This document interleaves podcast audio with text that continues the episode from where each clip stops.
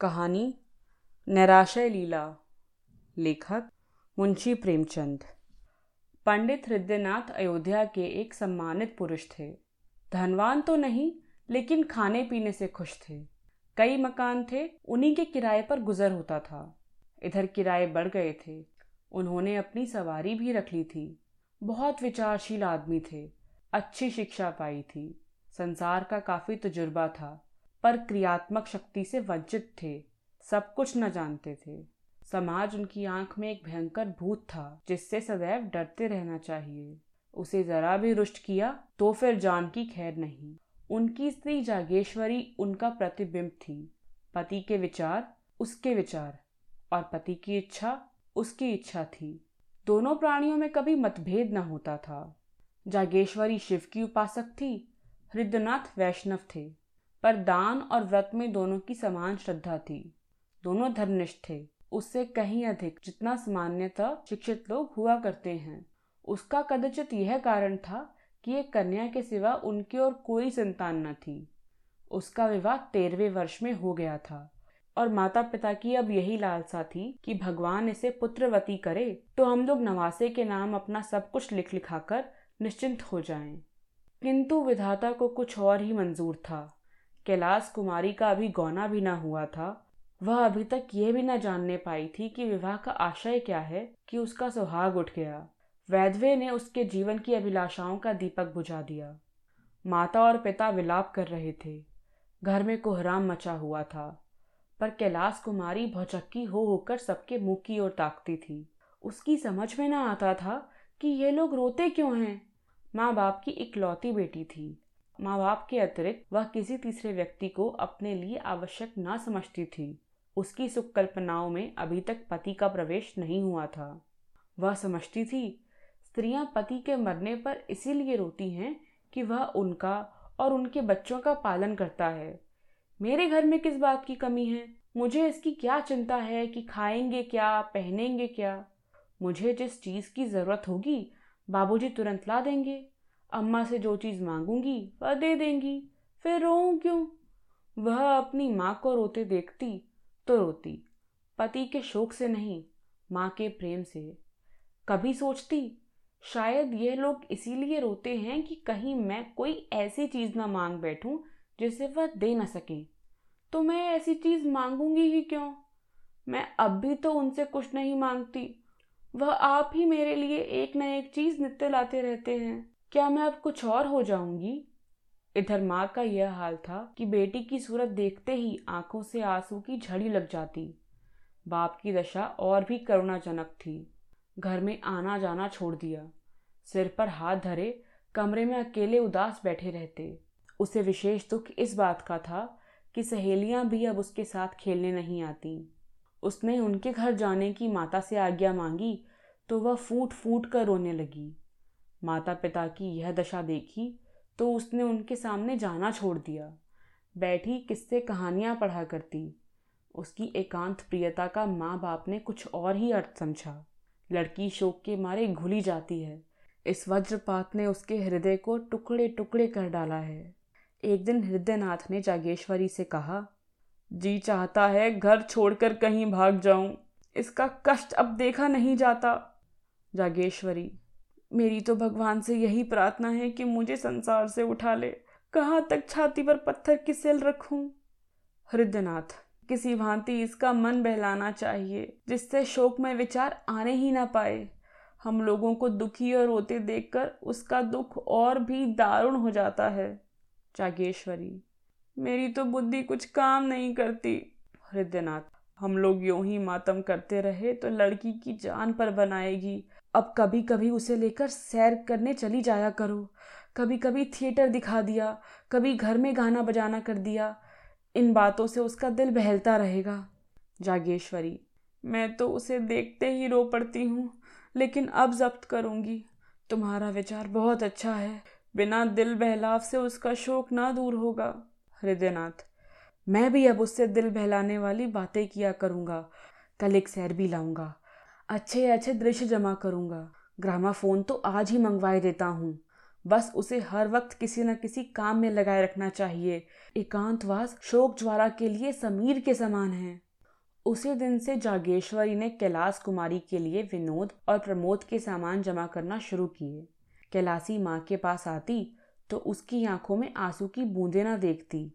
होठों पर हँसी की आभा दिखाई देती। वह मुस्कुराकर कहती, बेटी आज थिएटर में बहुत अच्छा तमाशा होने वाला है। चलो देख आए कभी गंगा स्नान की ठहरती वहाँ माँ बेटी किश्ती पर बैठकर नदी में जल विहार करती। कभी दोनों संध्या समय पार्क की ओर चली जाती। धीरे धीरे सहेलियाँ भी आने लगी। कभी सबकी सब बैठकर ताश खेलती, कभी गाती बजाती। पंडित हृदयनाथ ने भी विनोद की सामग्रियाँ जुटाई। कैलासी को देखते ही मग्न होकर बोलते, बेटी, आओ तुम्हें आज कश्मीर के दृश्य दिखाऊँ। कभी कहते, आओ, आज स्विट्जरलैंड की अनुपम झांकी और झरनों की छटा देखें। कभी ग्रामा ग्रामाफोन बजाकर उसे सुनाते। कैलासी इन सैर सपाटों का खूब आनंद उठाती। इतने सुख से उसके दिन कभी ना गुजरे थे। इस भांति दो वर्ष बीत गए। कैलासी सैर तमाशे की इतनी आदि हो गई कि एक दिन भी थिएटर ना जाती तो बेकल सी होने लगती। मनोरंजन नवीनता का दास है। और समानता का शत्रु। थिएटरों के बाद सिनेमा की सनक सवार हुई। सिनेमा के बाद मेस्मरिज्म और हिप्नोटिज्म के तमाशों की। ग्रामाफोन के नए रिकॉर्ड आने लगे।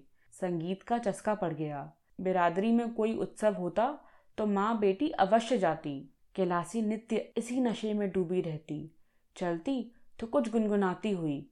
किसी से बातें करती तो वही थिएटर की और सिनेमा की। भौतिक संसार से अब कोई वास्ता ना था। अब उसका निवास कल्पना संसार में था। दूसरे लोग की निवासिनी होकर उसे प्राणियों से कोई सहानुभूति न रही।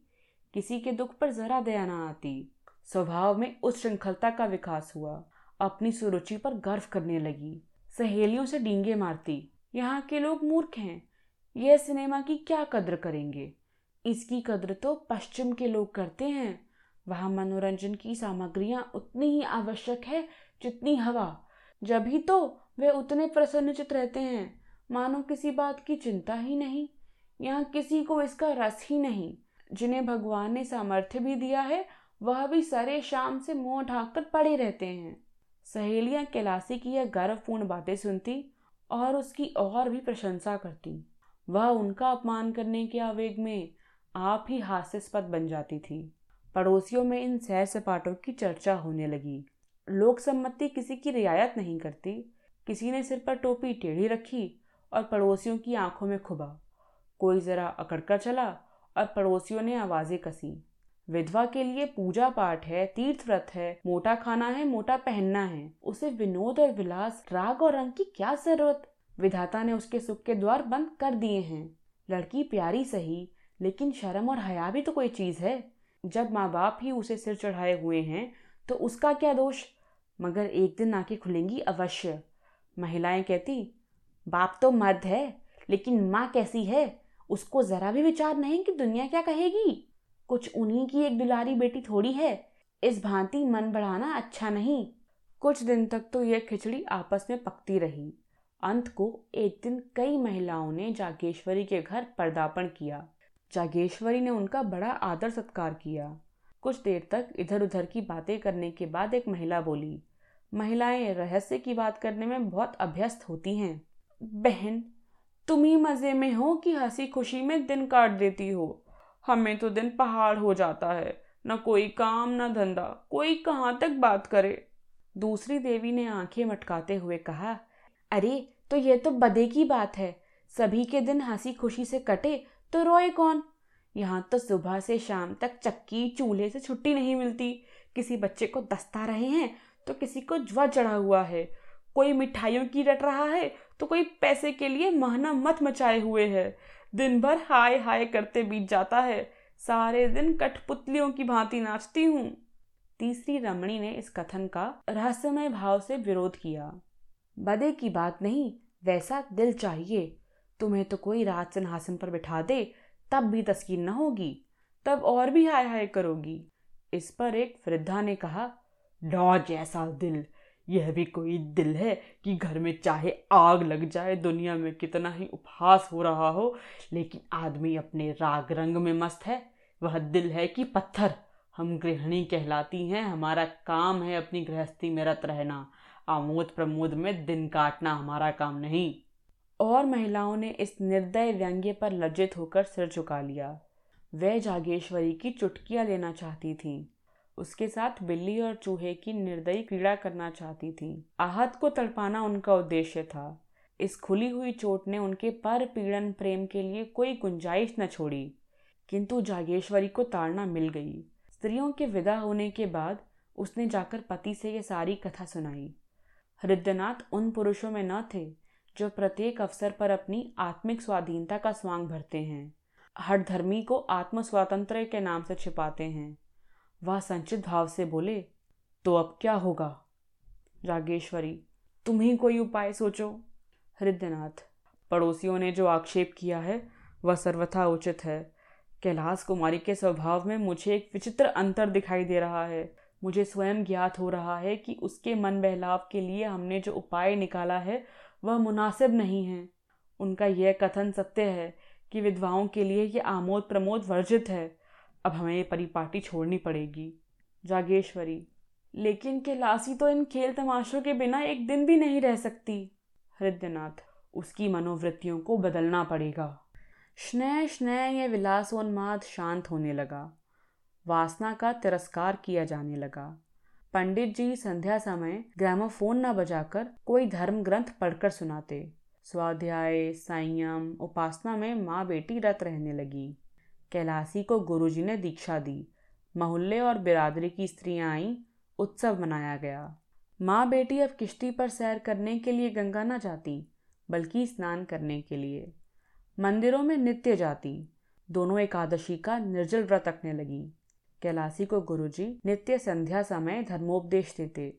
कुछ दिनों तक तो कैलासी को यह विचार परिवर्तन बहुत कष्टजनक मालूम हुआ, पर धर्मनिष्ठा नारियों का स्वाभाविक गुण है। थोड़े ही दिनों में उसे धर्म से रुचि हो गई। अब उसे अपनी अवस्था का ज्ञान होने लगा था। विषय वासना से चित्त आप ही आप खिंचने लगा। पति का यथार्थ आशय समझ में आने लगा था। पति ही स्त्री का सच्चा मित्र, सच्चा पथ प्रदर्शक और सच्चा सहायक है। पति विहीन होना किसी घोर पाप का प्रायश्चित है। मैंने पूर्व जन्म में कोई अकर्म किया होगा। पतिदेव जीवित होते तो मैं फिर माया में फंस जाती। प्रायश्चित का अवसर कहाँ मिलता? गुरु जी का वचन सत्य है कि परमात्मा ने तुम्हें पूर्व कर्मों के प्रायश्चित का यह अवसर दिया है। वैध यातना नहीं है। जीवोद्धार का साधन है। मेरा उद्धार त्याग, विराग, भक्ति और उपासना से होगा। कुछ दिनों के बाद उसकी धार्मिक वृत्ति इतनी प्रबल हो गई कि अन्य प्राणियों से वह पृथक रहने लगी। किसी को ना छूती, महरियों से दूर रहती, सहेलियों से गले तक ना मिलती। दिन में दो दो, तीन तीन बार स्नान करती, हमेशा कोई ना कोई धर्म ग्रंथ पढ़ा करती। साधु महात्माओं के सेवा सत्कार में उसे आत्मिक सुख प्राप्त होता। जहाँ किसी महात्मा के आने की खबर पाती, उनके दर्शनों के लिए विकल हो जाती। उनकी अमृतवाणी सुनने से भी जीना भरता। मन संसार से विरक्त होने लगा। तल्लीनता की अवस्था प्राप्त हो गई। घंटों ध्यान और चिंतन में मग्न रहती। सामाजिक बंधनों से घृणा हो गई। हृदय स्वाधीनता के लिए लालायित हो गया। यहाँ तक कि तीन ही वर्षों में उसने संन्यास ग्रहण करने का निश्चय कर लिया। माँ बाप को यह समाचार ज्ञात हुआ तो होश उड़ गए। बेटी, अभी तुम्हारी उम्र ही क्या है कि तुम ऐसी बातें सोचती हो? कैलाश कुमारी। माया मोह से जितनी जल्दी निवृत्ति हो जाए, उतना ही अच्छा हृदयनाथ क्या अपने घर में रहकर माया मोह से मुक्त नहीं हो सकती हो? माया मोह का स्थान मन है, घर नहीं। जागेश्वरी। कितनी बदनामी होगी, कैलाश कुमारी। अपने को भगवान के चरणों पर अर्पण कर चुकी तो बदनामी की क्या चिंता? जागेश्वरी। बेटी, तुम्हें ना हो, हमको तो है। हमें तो तुम्हारा ही सहारा है। तुमने जो संन्यास ले लिया तो हम किस आधार पर जिएँगे? कैलाश कुमारी, परमात्मा ही सबका आधार है। किसी दूसरे प्राणी का आश्रय लेना भूल है। दूसरे दिन यह बात मोहल्ले वालों के कानों में पहुँच गई। जब कोई अवस्था असाध्य हो जाती है तो हम उस पर व्यंग्य करने लगते हैं। यह तो होना ही था, नई बात क्या है? लड़कियों को इस तरह स्वच्छंद नहीं कर दिया जाता। फूल देना समाते थे कि लड़की ने कुल का नाम उज्जवल कर दिया। पुराण पढ़ती है, उपनिषद और वेदांत का पाठ करती है। धार्मिक समस्याओं पर ऐसी ऐसी दलीलें करती है कि बड़े बड़े विद्वानों की जबान बंद हो जाती है। तो अब क्यों पछताते हैं? भद्र पुरुषों में कई दिनों तक यही आलोचना होती रही। लेकिन जैसे अपने बच्चे के दौड़ते दौड़ते थम से गिर पड़ने पर हम पहले क्रोध के आवेश में उसे छिड़कियाँ सुनाते हैं इसके बाद गोद में बिठाकर आँसू पोछने और फुसलाने लगते हैं। उसी तरह इन भद्र पुरुषों ने व्यंग्य के बाद इस गुत्थी के सुलझाने का उपाय सोचना शुरू किया। कई सज्जन हृदयनाथ के पास आए और सिर झुकाकर बैठ गए। विषय का आरंभ कैसे हो? कई मिनट के बाद एक सज्जन ने कहा, सुना है डॉक्टर गौड़ का प्रस्ताव आज बहुमत से स्वीकृत हो गया। दूसरे महाशय बोले, यह लोग हिंदू धर्म का सर्वनाश करके छोड़ेंगे। तीसरे महानुभाव ने फरमाया, सर्वनाश तो हो ही रहा है।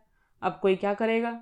जब हमारे साधु महात्मा जो हिंदू जाति के स्तंभ हैं, इतने पतित हो गए हैं कि भोली भाली युवतियों को बहकाने में संकोच नहीं करते तो सर्वनाश होने में रह ही क्या गया? हृदयनाथ, यह विपत्ति मेरे ही सिर पड़ी हुई है। आप लोगों को तो मालूम होगा। पहले महाशय। आप ही के सिर क्यों? हम सभी के सिर पड़ी हुई है।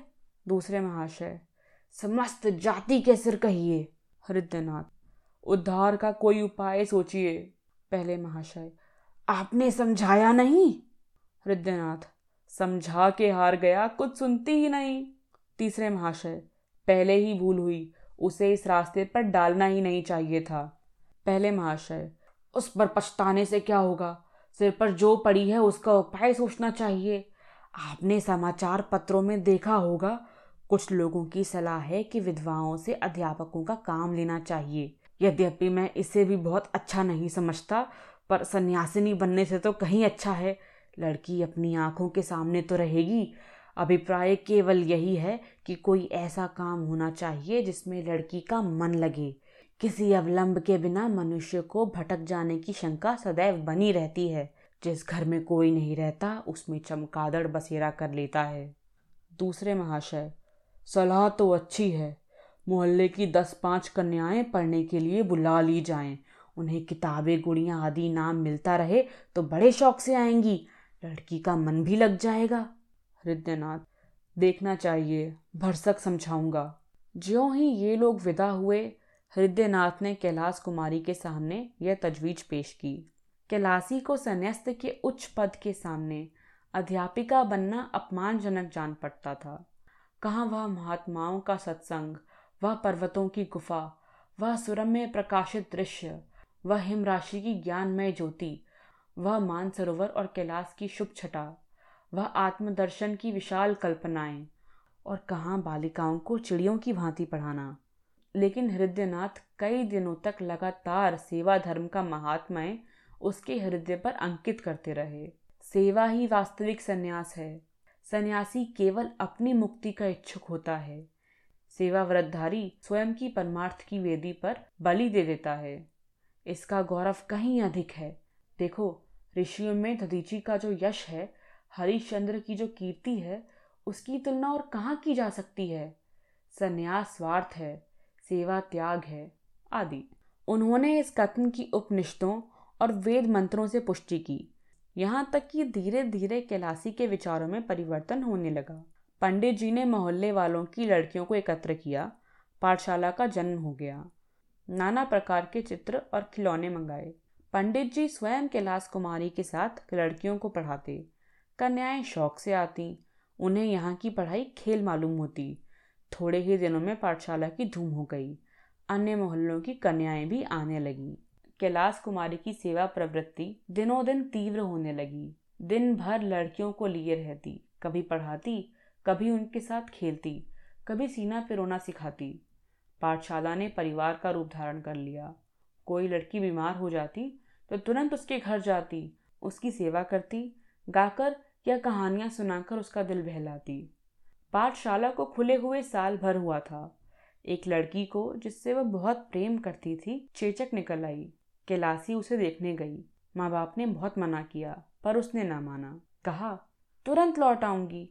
लड़की की हालत खराब थी। कहाँ तो रोते रोते तालू सूखता था। कहाँ कैलासी को देखते ही मानो सारे कष्ट भाग गए। कैलासी एक घंटे तक वहाँ रही। लड़की बराबर उससे बातें करती रही। लेकिन जब वह चलने को हुई तो लड़की ने रोना शुरू कर दिया। कैलासी मजबूर होकर बैठ गई। थोड़ी देर के बाद जब वह फिर उठी तो फिर लड़की की यही दशा हो गई। लड़की उसे किसी तरह छोड़ती ही न थी। सारा दिन गुजर गया। रात को भी लड़की ने न जाने दिया। हृदयनाथ उसे बुलाने को बार बार आदमी भेजते, पर वह लड़की को छोड़कर जा न सकती थी। उसे ऐसी शंका होती कि मैं यहाँ से चली और लड़की हाथ से गई। उसकी माँ विमाता थी। इससे कैलासी को उसके ममत्व पर विश्वास न होता था। इस प्रकार वह तीन दिनों तक वहाँ रही। आठों पहर बालिका के सिरहाने बैठी, पंखा झलती रहती। बहुत थक जाती तो दीवार से पीठ टेक लेती। चौथे दिन लड़की की हालत कुछ संभलती हुई मालूम हुई तो वह अपने घर आई। मगर अभी स्नान भी न करने पाई थी कि आदमी पहुँचा। जल्दी चल गए लड़की रो रो कर जान दे रही है। रिद्धनाथ ने कहा, कह दो, अस्पताल से कोई नर्स बुला लें। कैलाश कुमारी, दादा, अब व्यर्थ में झुंझलाते हैं। उस बेचारी की जान बच जाए। मैं तीन दिन नहीं, तीन महीने उसकी सेवा करने को तैयार हूँ। आखिर ये देह किस दिन काम आएगी? रिद्धनाथ तो कन्याएँ कैसे पढ़ेंगी? कैलासी, दो एक दिन में वह अच्छी हो जाएगी। दाने मुरझाने लगे हैं। तब तक आप जरा इन लड़कियों की देखभाल करते रहिएगा। यह बीमारी छूत से फैलती है। कैलासी, हंसकर, मर जाऊँगी तो आपके सिर से एक विपत्ति डल जाएगी। यह कहकर उसने उधर की राह ली। भोजन की थाली परसी रह गई। तब हृदयनाथ ने जागेश्वरी से कहा, जान पड़ता है, बहुत जल्द ये पाठशाला भी बंद करनी पड़ेगी। जागेश्वरी, बिना मांझी के नाव पार लगाना बहुत कठिन है। जिधर हवा पाती है, उधर ही बह जाती है। हृदयनाथ जो रास्ता निकालता हूँ, वही कुछ दिनों के बाद किसी दलदल ने फंसा देता है। अब फिर बदनामी के सामान होते नज़र आ रहे हैं। लोग कहेंगे, दूसरों के घर जाती है और कई कई दिन पड़ी रहती है। क्या करूँ? कह दू लड़कियों को ना पढ़ाया करो। जागेश्वरी, इसके सिवा और हो ही क्या सकता है? कैलाश कुमारी दो दिन बाद लौटी तो हृदयनाथ ने पाठशाला बंद कर देने की समस्या उसके सामने रखी।